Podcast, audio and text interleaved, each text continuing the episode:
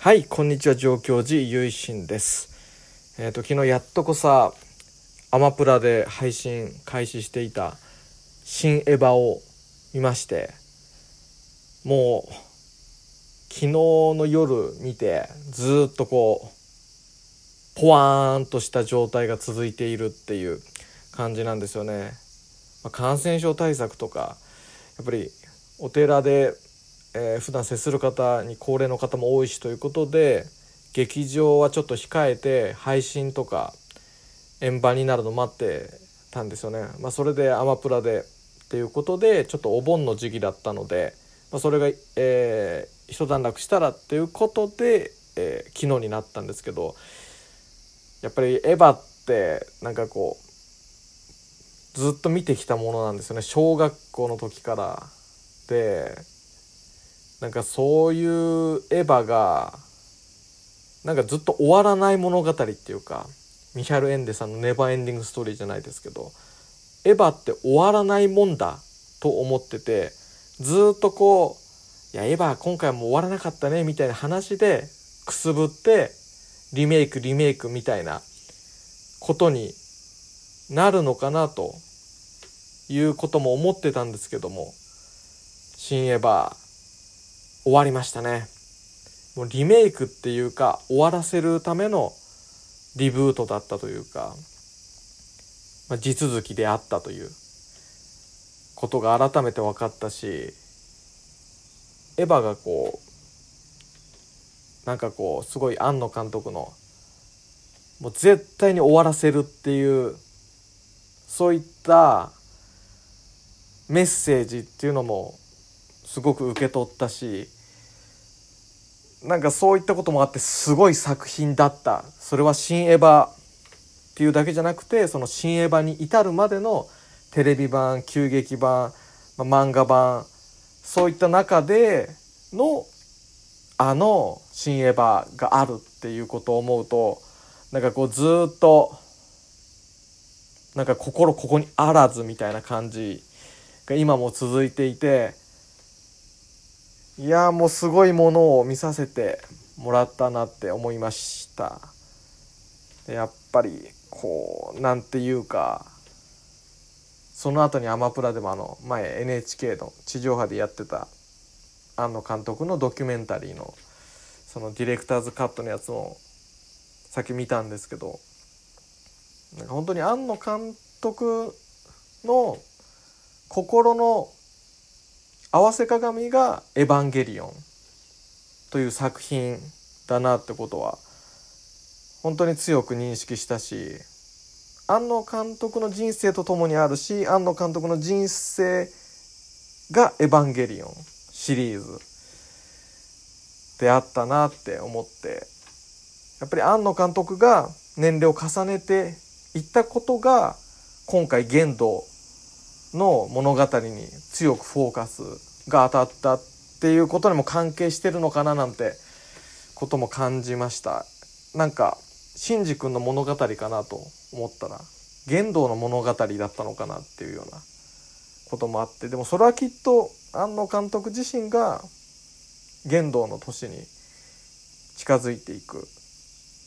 そういったことが関係してるのかもしれないなというかまあシンジ君も玄道も、まあ、レイもアスカもみんな庵野監督のそれぞれの人格とかだったりすると思うので、まあ、そう考えるとその年齢とともにフォーカスが当たるキャラクターが変わっていくとか場面によって変わっていくっていうことなのかなとも思いましたね。で本当にあのなんかこうやっぱすごい作品を見たとって物事が全然手につかなくなるじゃないですか。だからこれ劇場で見なくてよかったなって逆に思ってすごく劇場で見たかったなと思ってたんですけどもう劇場で見たらこれ1ヶ月は何も手つかねえなっていう気持ちでしたね。なんか PC のモニターで見てもこれだけ食らうのかっていうところもあったしなんかこうやっぱり子供の頃から接してきたものだしなんか初めて二次元のキャラでなんつうんですかね今でいう萌えみたいな可愛いなと思ったのがなんかアスカだったと思うんですよね。小小学生の時だったんですけどなんかそういうこともあるからなんかこう自分がこうアニメとか漫画にはまっていく、まあ、絶対入り口にはなってるしなんか当時この上越市も地方都市ですけどすごい活気があってそのエヴァエヴァブームの時とかに。なんかみんなエヴァの絵コンテ集売ってたりとかなんかプラモデルとかあったような気がしますね。なんか藤田模型さんに初号機のプラモかフィギュアかがディスプレイしてあったと思いますね。お店の前に。なんかそんなことも思い出したりして。で今セミも鳴いていますけどやっぱりエヴァって言ったら夏の物語で。なんかこの夏に新エヴァを見れたっていうのも良かったのかなって思いましたね。ちょっとその配信のタイミングとかも8月に開始っていうのもなんかそういった含みもあったのかもしれないですね。まあ単純にそのいろんなスケジュールとか権利とかの問題かなとは思いますけどもなんか夏に見れてよかったし夏に見てよかったなっていうその初回っていうかまたこれから繰り返し見ていきたいなと思うんですけど、まあ、ちょっとお坊さん的な話をすると浄土真宗開かれた親鸞上人が浄土の教え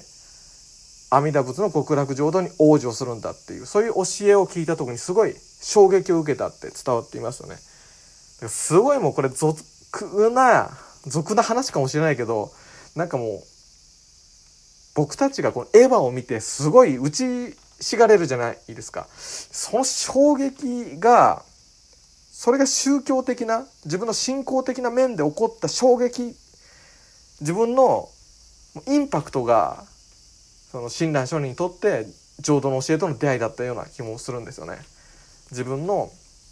なんですかこの出家をするっていうそうした出来事が親鸞聖人にとってのファーストインパクトだったら浄土の教えと出会うっていうのがセカンドインパクトだったりするのかなっていうふうにも思ってやっぱ人生ってそういうインパクトの連続でそのインパクトの後の世界ネオンジェネシスの世界をどう生きていくかみたいな